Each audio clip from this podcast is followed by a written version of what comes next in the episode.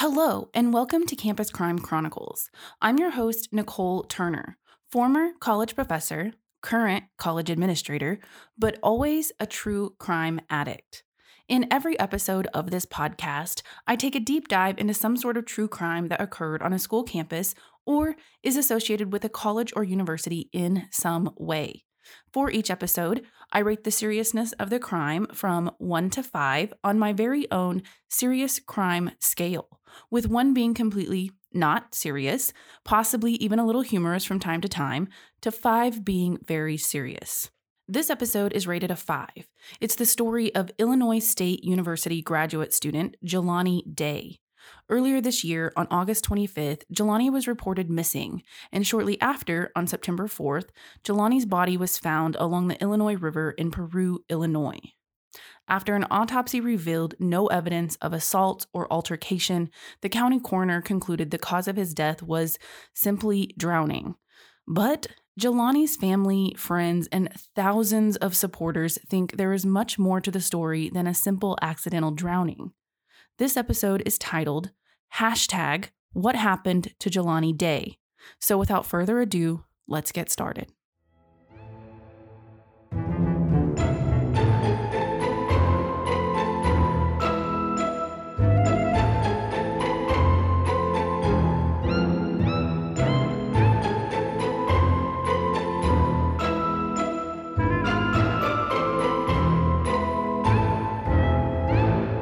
Jelani J.J. Day was a 25 year old graduate student at Illinois State University who was working on a master's degree in speech pathology.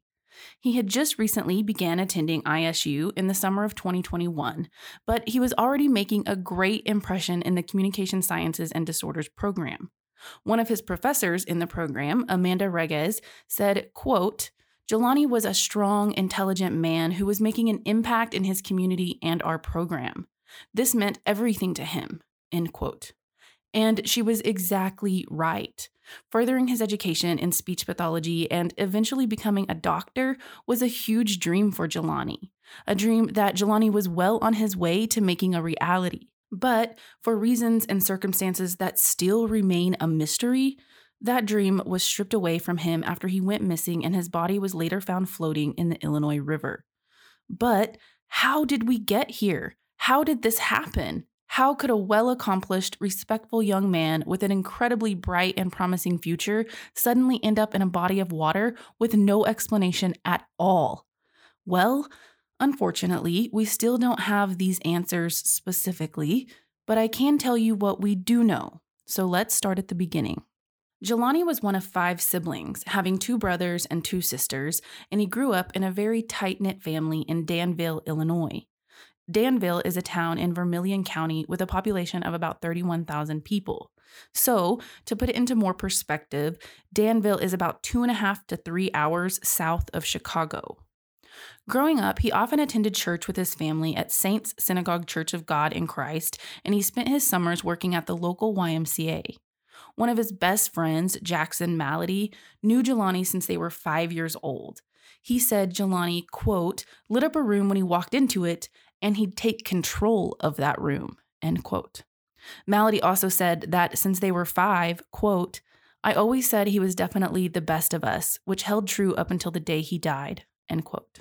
Jelani attended Danville High School, where he was a mega track star and also part of the Educational Talent Search program through TRIO.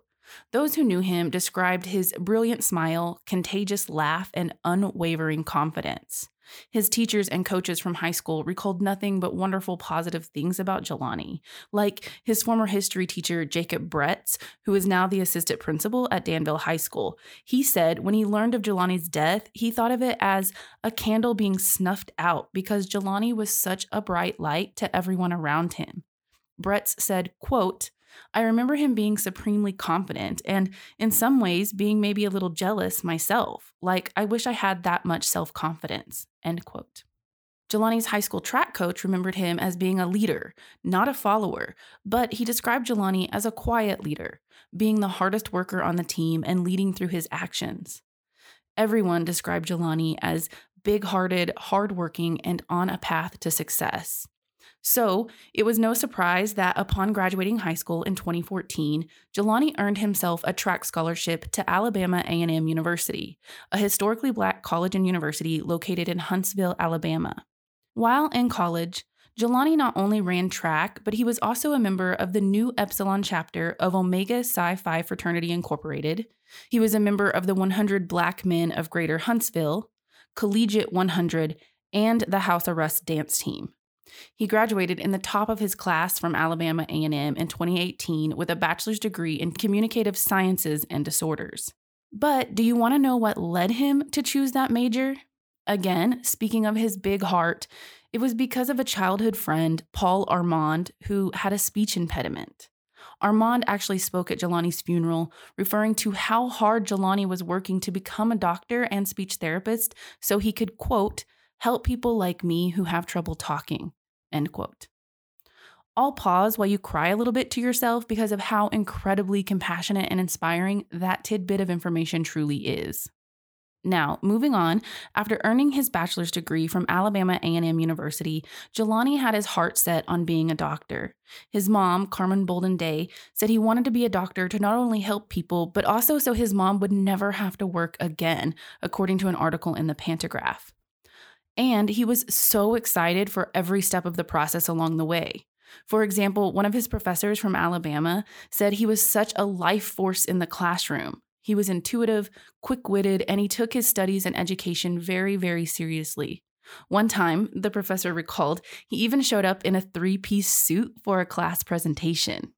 And when he received his white coat at a pinning ceremony, he was so excited and proud that he wore the coat all the way back to his dorm room.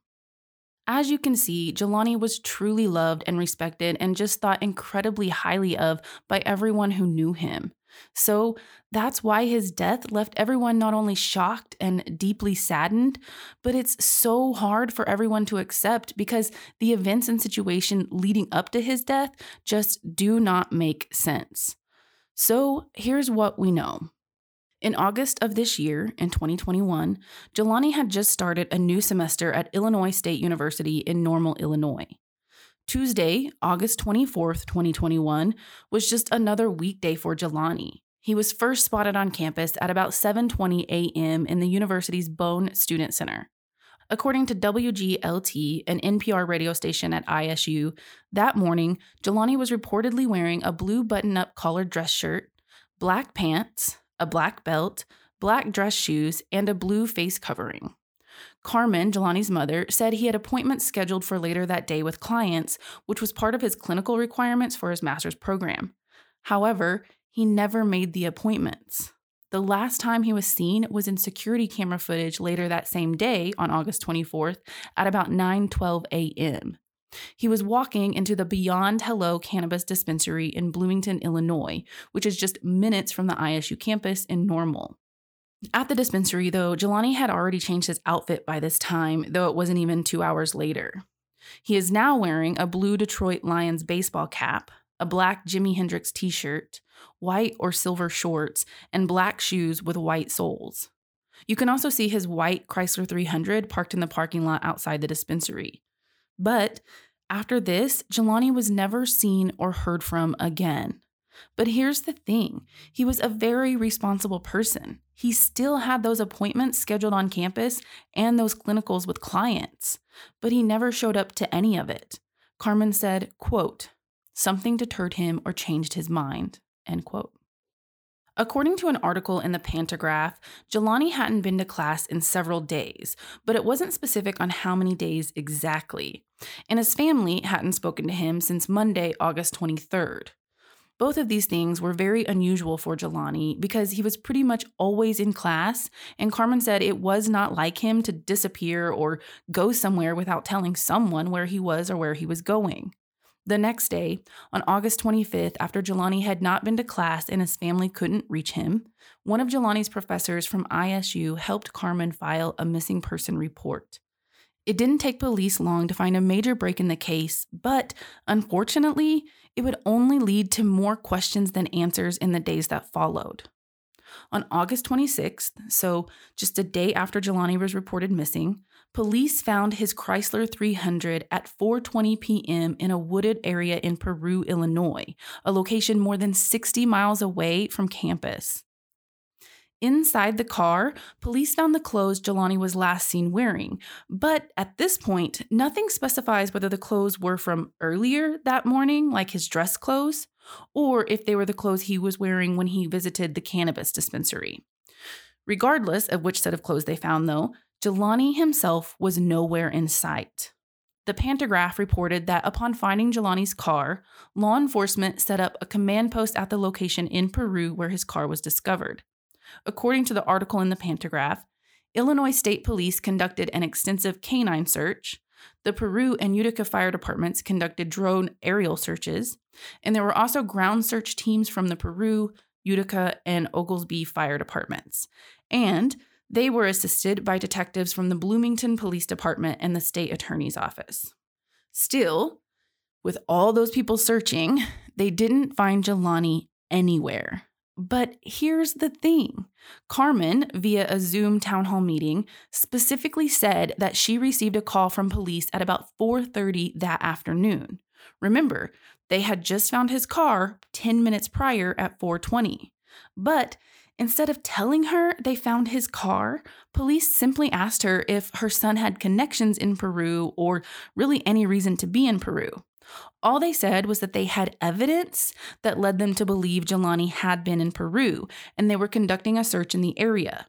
Immediately, Carmen and her family jumped into the car to head to Peru. But from Danville, where they lived, it's a minimum of a two hour drive according to Google Maps. So Carmen and her family were not present for the search. Then at 8:30 that evening, that night, after Carmen and her family arrived in Peru, that is when police told her they found Jelani's car. They did not mention they found it when they first called her. What? This is just the beginning of tons of information and a lack of transparency, I guess, if that's what you want to call it, that would happen between Jelani's family and law enforcement. A few days later, Jelani's friends and family organized an event at Illinois State University called A Night of Support, in which people gathered in support of searching for Jelani. At that event, his mother, Carmen, told a group of people that she wanted to end the rumors that Jelani was depressed or struggling with mental health, and therefore that couldn't have contributed to Jelani's disappearance in any way. She said that if he would have been struggling, she knows without a doubt that he would have talked to someone in his family, to her, his own mother, or one of his four siblings, or any of his other relatives, because their family is incredibly close and supportive of one another. On September 2nd, police informed Carmen that they had found Jelani's wallet somewhere between where his car was found and the Illinois River, which is near the area as well.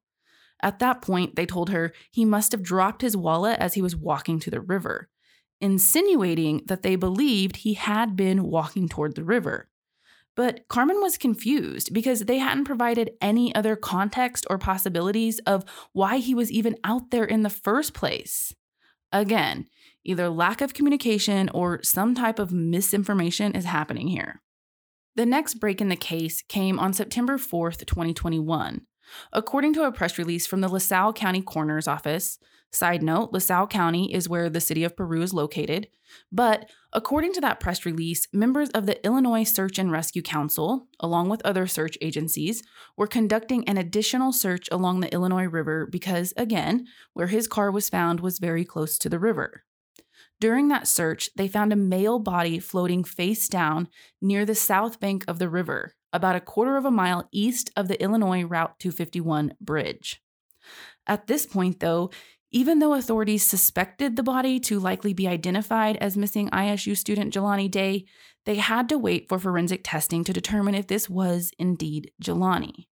Now, I can only imagine the agony his family must have felt while they just waited.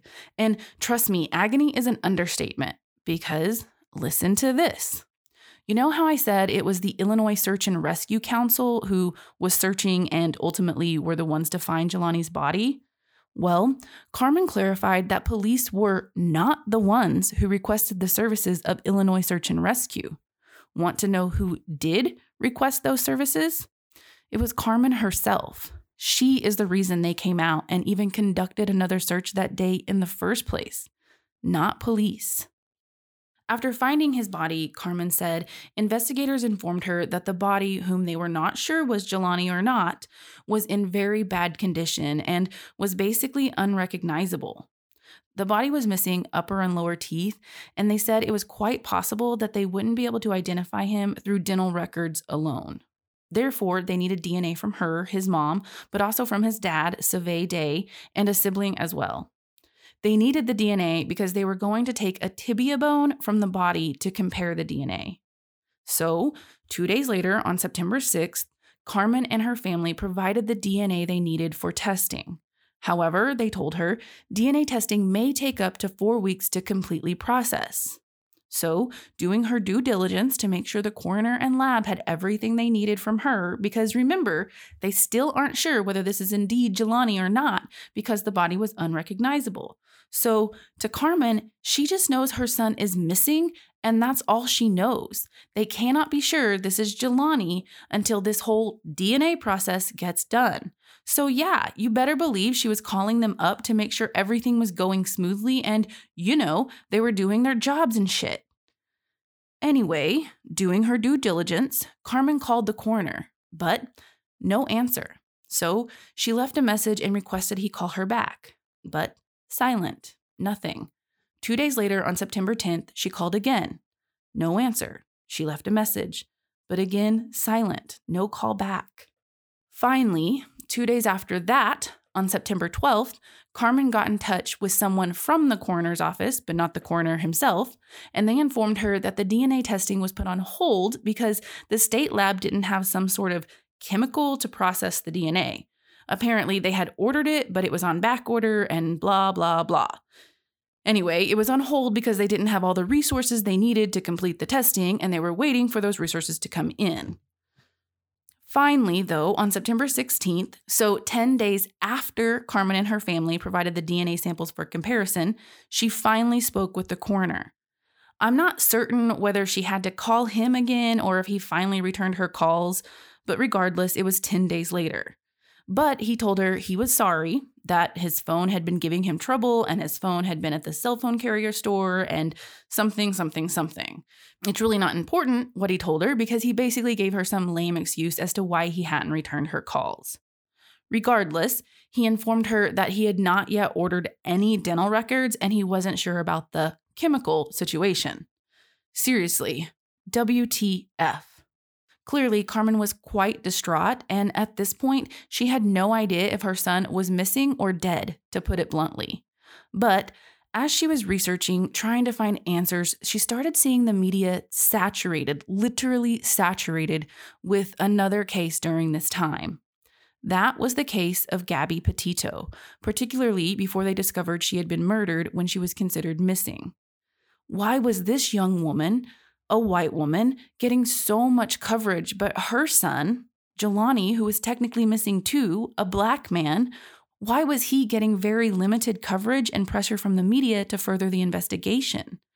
So, Carmen started pushing, trying to get into contact with whomever she could to get Jelani's story out there too.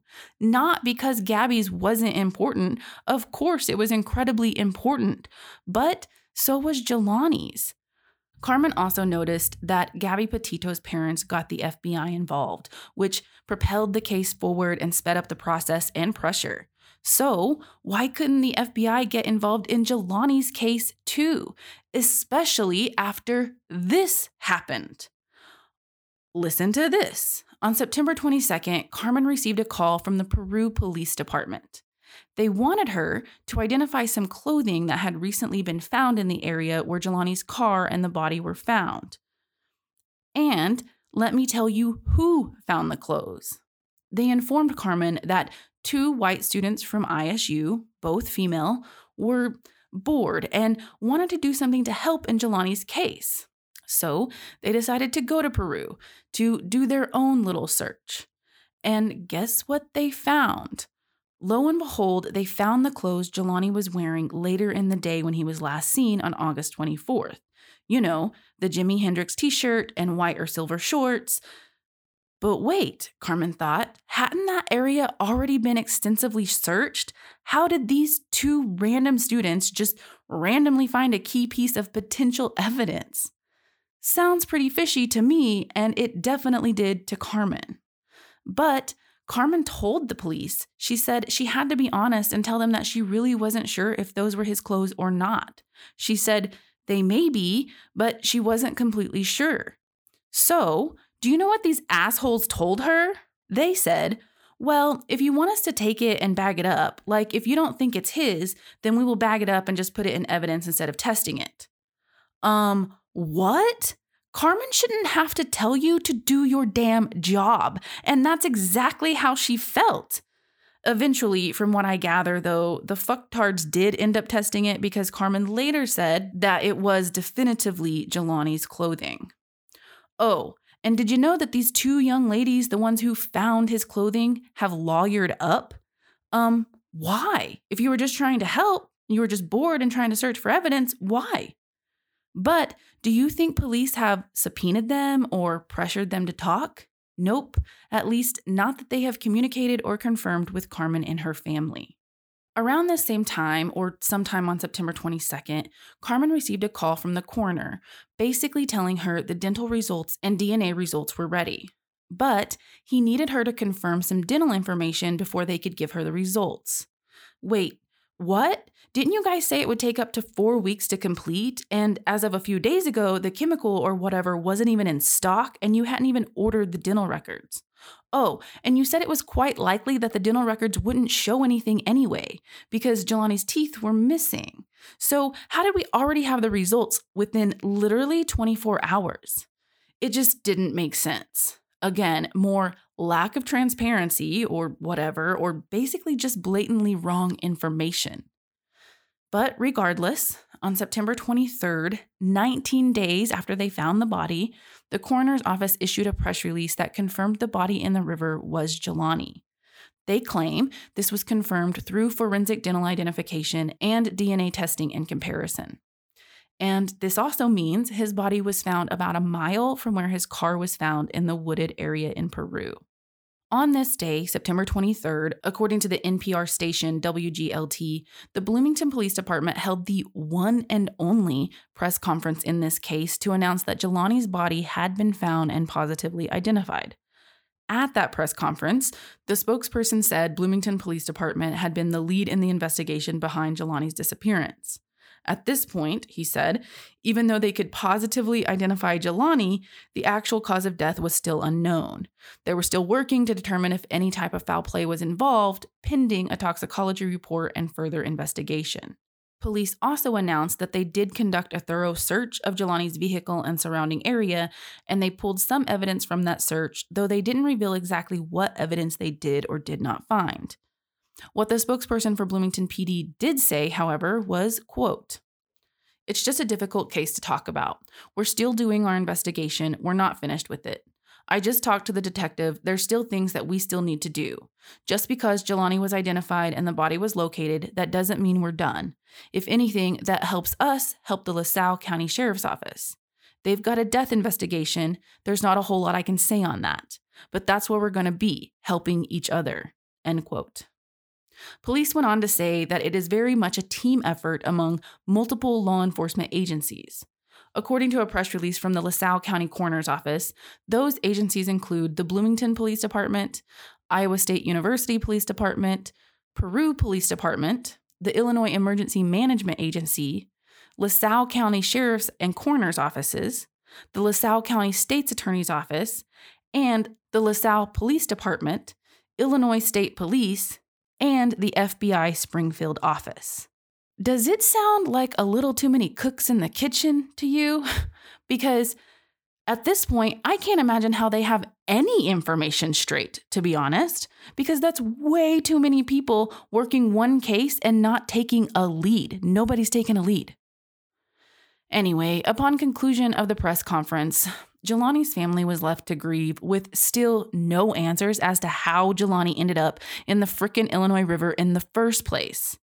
Carmen posted on Facebook saying, quote, At this moment, there are more questions than answers surrounding Jelani's disappearance and death, and that is where we will focus our energy. As of this moment, we do not know what happened to Jelani, and we will not stop until we do. End quote.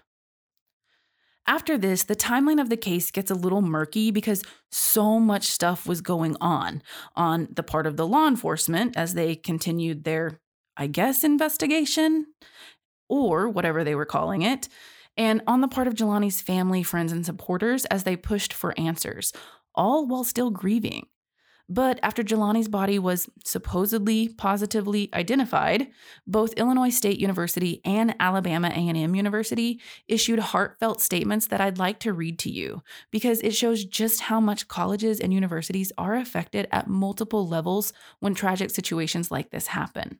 ISU President Terri Goss Kinzy issued a statement saying that Jelani was very much a well liked and well respected student who made an immediate impact on the campus community. Kinzy said, quote, he is remembered as kind, intelligent, and caring, end quote. Kinzy also thanked those who helped bring awareness to Jelani's disappearance through social media, going on searches, handing out missing person flyers, or attending the Night of Support event on campus. She said, quote, Today and in the coming days, it is important that we come together as a community as we offer our support to Jelani's family and each other. Let us remember to take care of one another, check in on one another, and convey our feelings of love to those close to us. End quote. Alabama A&M issued a statement saying, quote, "The entire Alabama A&M University family is saddened to learn of the untimely death of one of its sons and proud speech pathology graduates, Jelani Day. Our hearts and prayers go out to his family in this tumultuous time, as well as to all of those who knew and loved him. End quote. As I previously mentioned, a lot of stuff was going on between the press conference where police announced they identified Jelani's body and when the coroner released the toxicology report and autopsy findings. For starters, Carmen stayed true to her word and did not and has not stopped looking for answers. She and her family have been fighting to bring national attention to Jelani's case, and she interviewed with multiple national media organizations and news agencies, including Good Morning America and the Chicago Tribune. According to the Pantagraph, Jelani's family set up a GoFundMe account in efforts to raise money to offer a reward for information regarding Jelani's case, because it appears that nobody knows anything, and if they do, they have not come forward. As of November 17th of this year, the GoFundMe account has raised over $39,000, and the family is offering a reward of $25,000 for information leading to answers in the case. Carmen told GMA, quote, Jelani did not just disappear into thin air. Somebody knows something. Somebody's seen something. And I need somebody to say something. End quote. Another key moment in this investigation came a few days after the press conference on September 29, 2021. Apparently, the town of Normal, where ISU is located, removed a painting or a mural of Jelani that had been displayed anonymously on the side of a building in the downtown area, basically as a respectful tribute to Jelani. And let me tell you, the painting is probably one of the most beautiful things I've ever seen. I actually posted a picture of it to my Instagram and Facebook, so be sure to check it out on my social media. But anyway, the painting had been printed on paper and pasted to a sheet of particle board on the building. However, according to the town of Normal, the mural violated some sort of town code, so they had no other choice but to remove it, according to an article in the Pantagraph. This removal, though, sparked a good deal of controversy and resulted in protests at City Hall on October 4th. In response to the protests, the town of Normal posted on Facebook saying they recognized it was an expression of grief over a tragic situation, so they took the mural down in efforts to respectfully preserve the tribute, and they were working with ISU to explore options for sharing it on campus.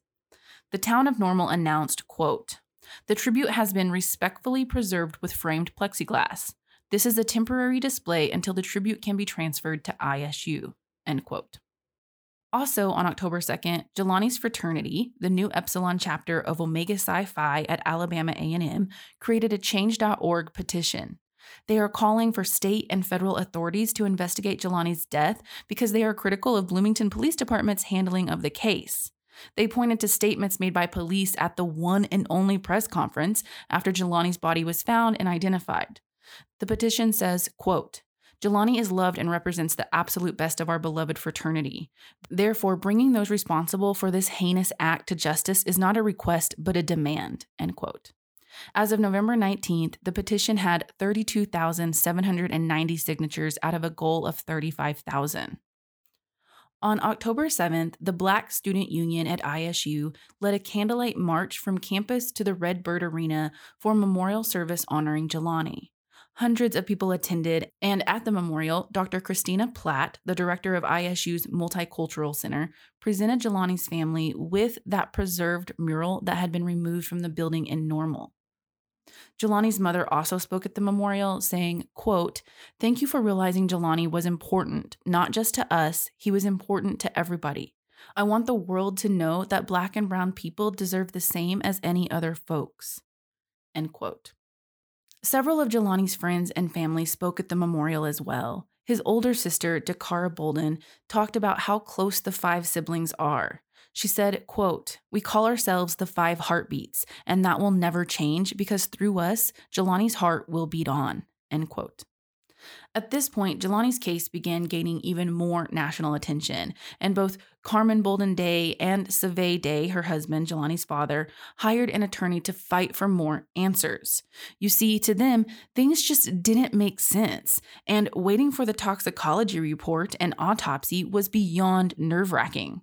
Their attorney, who actually is now their former attorney, Hallie Bezner, told Newsy, which is a news network headquartered in Atlanta, that evidence indicates Jelani did not end up in the river willingly.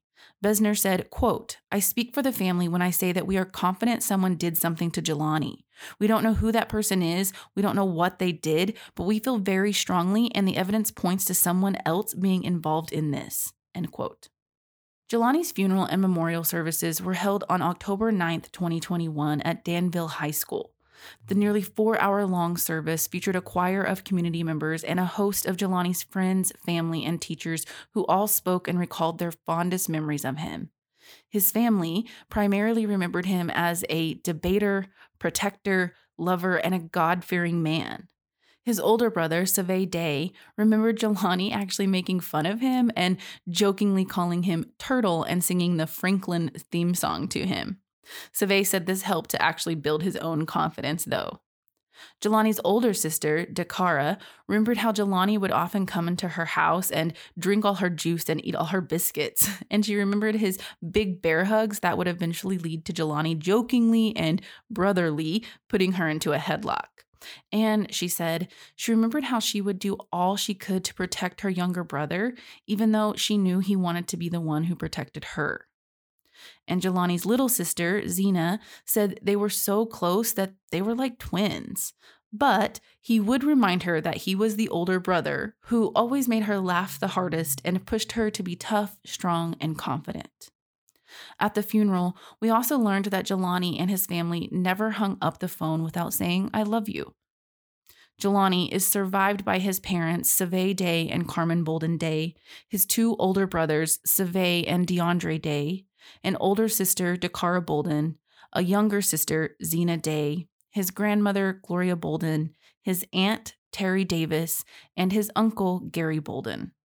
At the funeral, his aunt, Terry Davis, said, quote, He is not ordinary. His name will be remembered. His name shall ring forever. His name is Jelani Jesse Javante Day. End quote. Even though Jelani's family laid him to rest, his family was far from resting. Carmen actually said that she can't rest and she's not going to because she still doesn't know what happened to her son. At this point, several law enforcement agencies were still investigating Jelani's death, but now the lead was passed from the Bloomington Police Department to the LaSalle County Sheriff's Office since the case went from being a missing person investigation to a death investigation. However, police would not say whether they believed it was a homicide or a suicide or an accidental death of some sort until after the toxicology report was released, which wouldn't be for another several days. However, according to WGLT, the LaSalle County Sheriff's Office released a rare public statement on October 13th about the status of the investigation. They said members of a multi jurisdictional investigation unit are meeting daily to follow up on the case, as well as reviewing hundreds of hours of security video. They also said they conducted another search of the Illinois River, which did not yield any results. But according to WGLT, some of his belongings had been found at some point. Like I said, his wallet had been found, but I guess apparently his ISU lanyard was also found, which those items were recovered in or near Peru following his disappearance, but prior to his body being identified.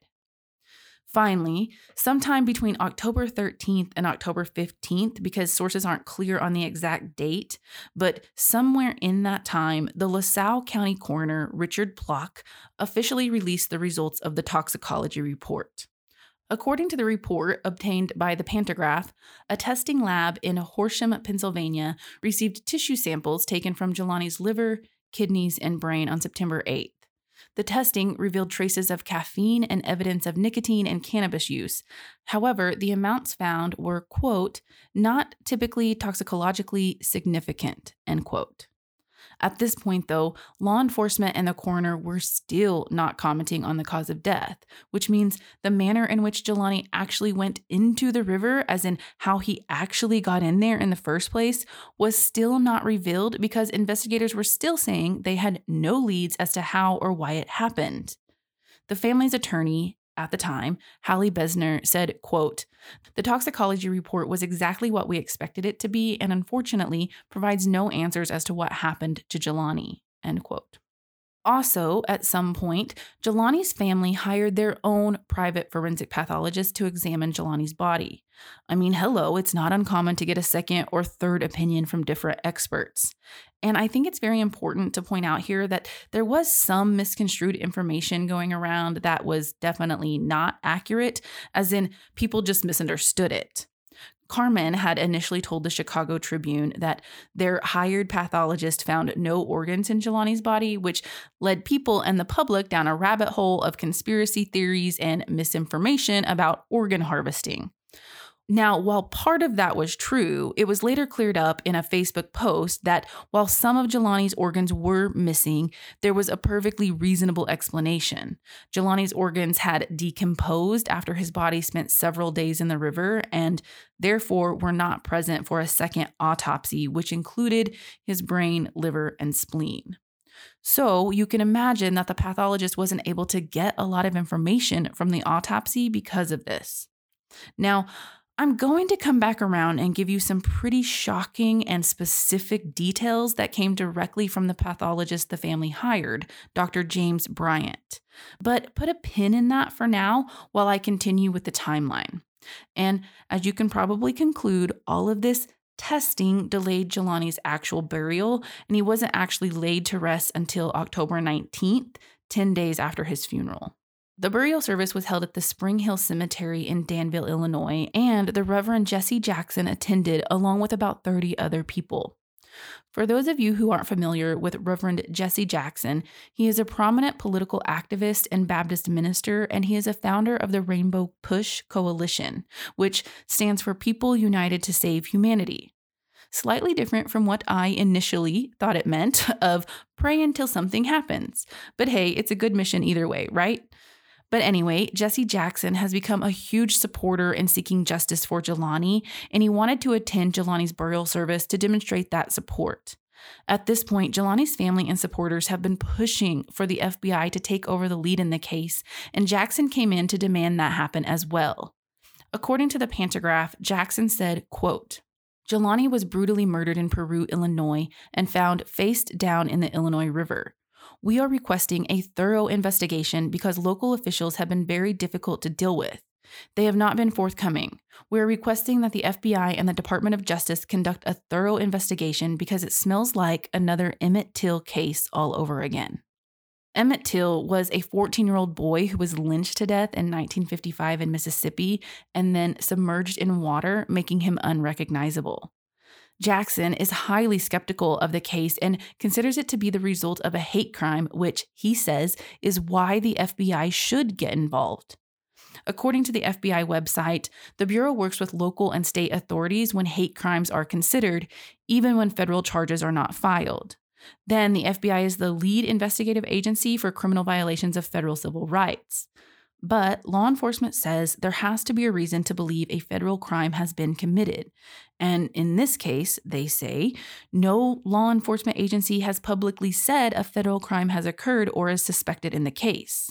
According to the Peru police chief, Robert Pisca, or maybe Pisca, the FBI has been asked to take the lead, but they have not done so. He said they made the request on behalf of the Joint Task Force as a response to the Day family requests.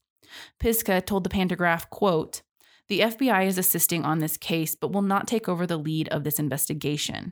They will assist us in any possible way they can, but they will not take over the lead in this case. The family numerous times asked us to pass this investigation off, and we have attempted to do such. End quote. A spokesperson for the Springfield FBI division, Patrick Hoffman, offered further explanation of why the FBI hasn't taken over the lead. Hoffman said, quote, if a violation of federal law has occurred, then the FBI can initiate an investigation and we would typically work that jointly with the other agencies. If there is no federal violation, so for example, state or local laws have been violated, then the FBI may not have jurisdiction over those crimes. There's other ways that we can still assist, but it would be in an assistance role, not necessarily as the lead investigative agency. End quote.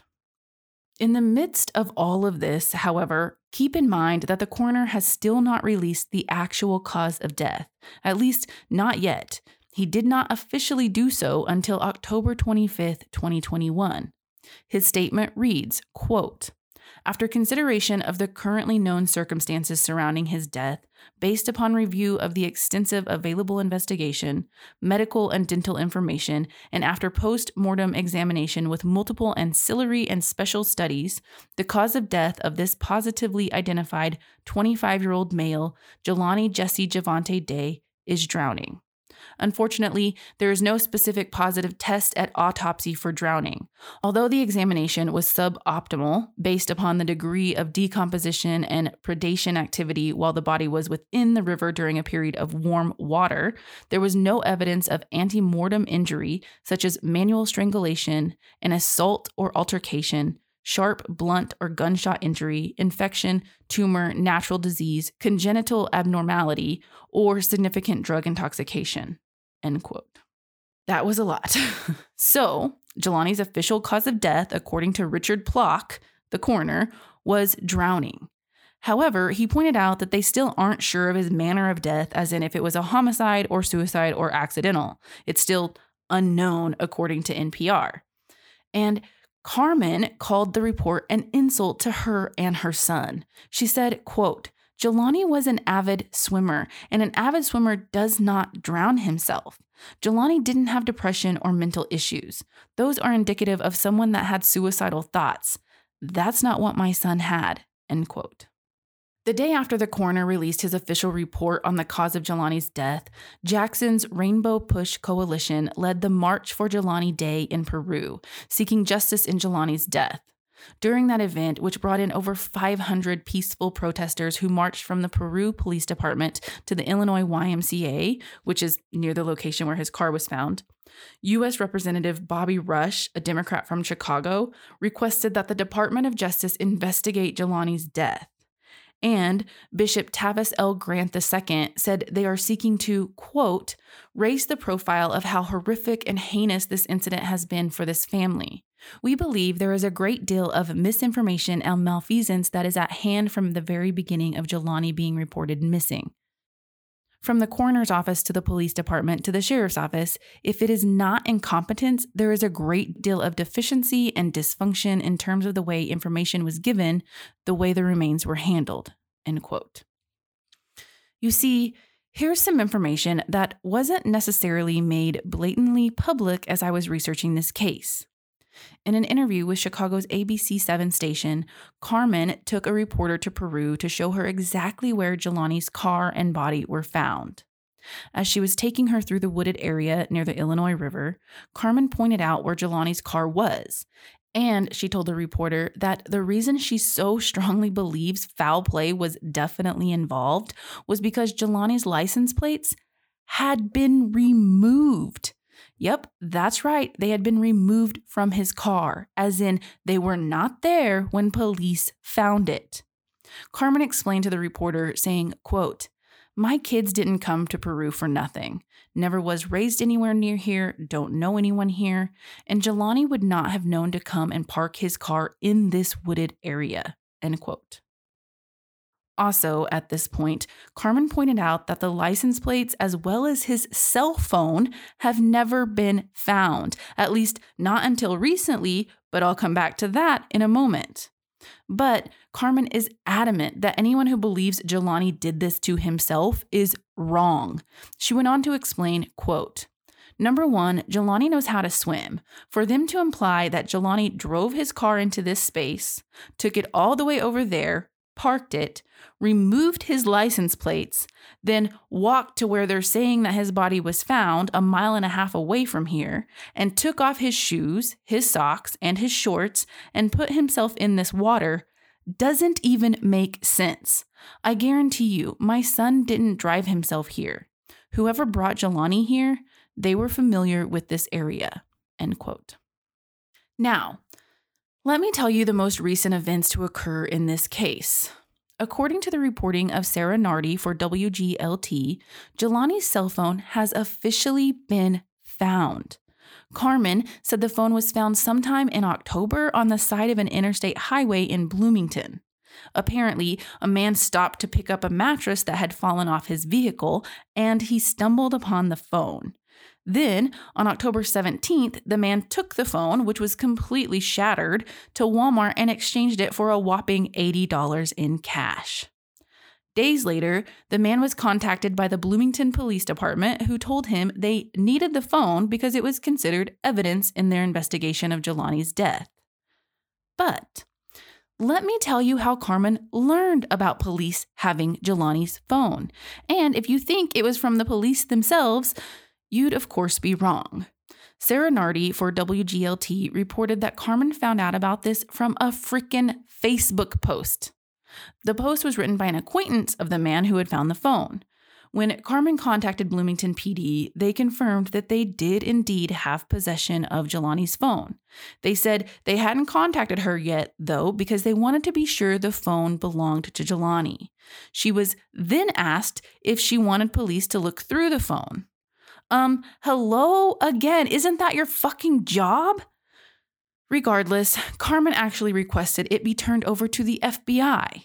So, as of November 15th, they say the cell phone was sent to the FBI for further forensic analysis.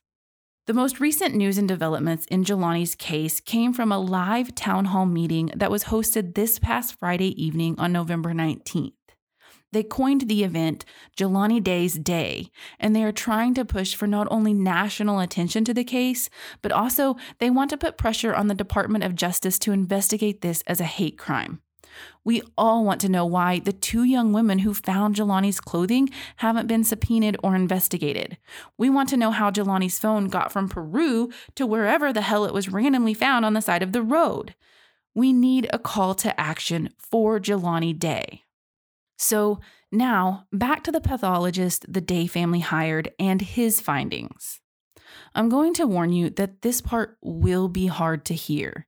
And though I'd normally tell you to skip ahead a minute or so, which you can do, I do think this part is essential to hear because it makes it clear just how urgent it is to get justice for Jelani. So, Dr. James Bryant, the pathologist the family hired, was one of the people who spoke at the live virtual town hall meeting. He said he conducted what is typically called a second look autopsy.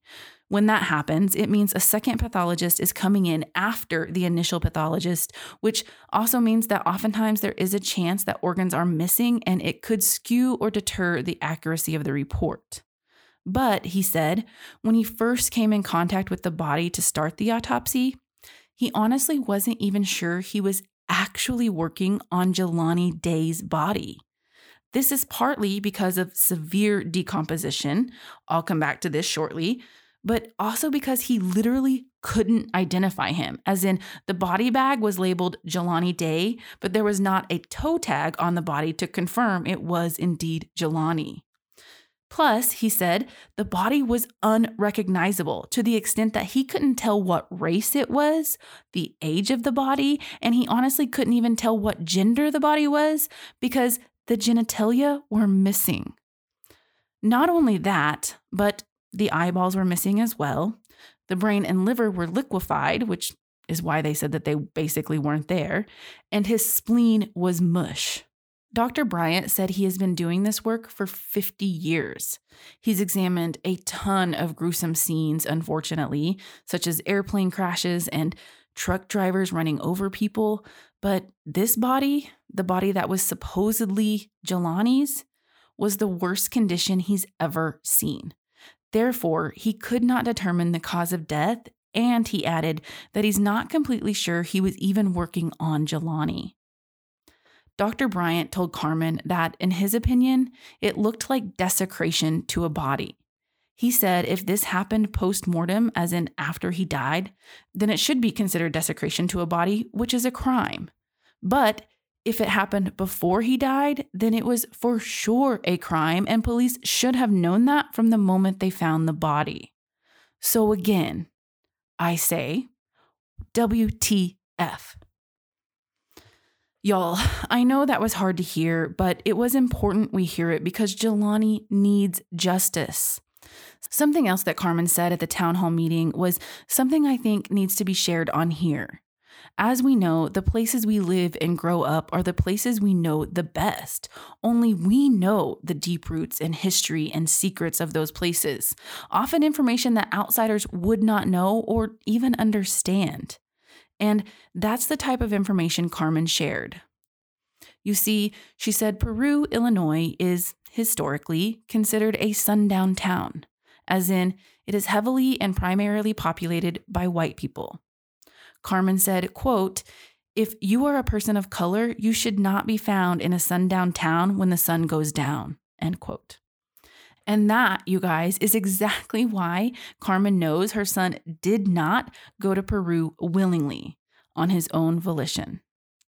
Y'all, we need to help Carmen and her family bring justice to Jelani. He deserves it. And trust me, you can help. You can help by sharing Jelani's story on social media using the hashtags Justice for Jelani Day, What Happened to Jelani Day, and Jelani Day Day. So, again, that's three hashtags. The first one is hashtag Justice for Jelani Day. The second hashtag is hashtag What Happened to Jelani Day. And the third hashtag Jelani Day Day. Let's put pressure on the Department of Justice to investigate this as a hate crime, or at the very least, get the FBI involved and get the FBI to take the lead. Black and brown people deserve the same resources, the same time, and the same efforts as do white people. So let's get the word out. I want to conclude this episode with some words from Carmen herself, who said, quote, I raised a great young man. He was a good son, a good brother, a great nephew. He was somebody that all of you would have loved. Jelani was important. End quote. Okay, y'all, that officially brings us to the end of Chronicle 19. But be sure to check out this podcast on social media. I'm at Campus Crime Podcast on Instagram and Campus Crime Chronicles on Facebook. You can see several pictures associated with this story, so definitely check it out. Also, on a lighter note, I'm officially at 47 reviews on Apple Podcasts. So that means I'm only three away from my goal of 50 or more by the end of the year. So I just need three more people, you guys, just three more to leave me those reviews. Just three. So come on, we can do it. okay, well, that's all for today. So bye for now. Campus Crime Chronicles is researched, written, and recorded by me, Nicole Turner, and it's edited and produced by Big Mad Media. Tune in again in two weeks for the next Chronicle.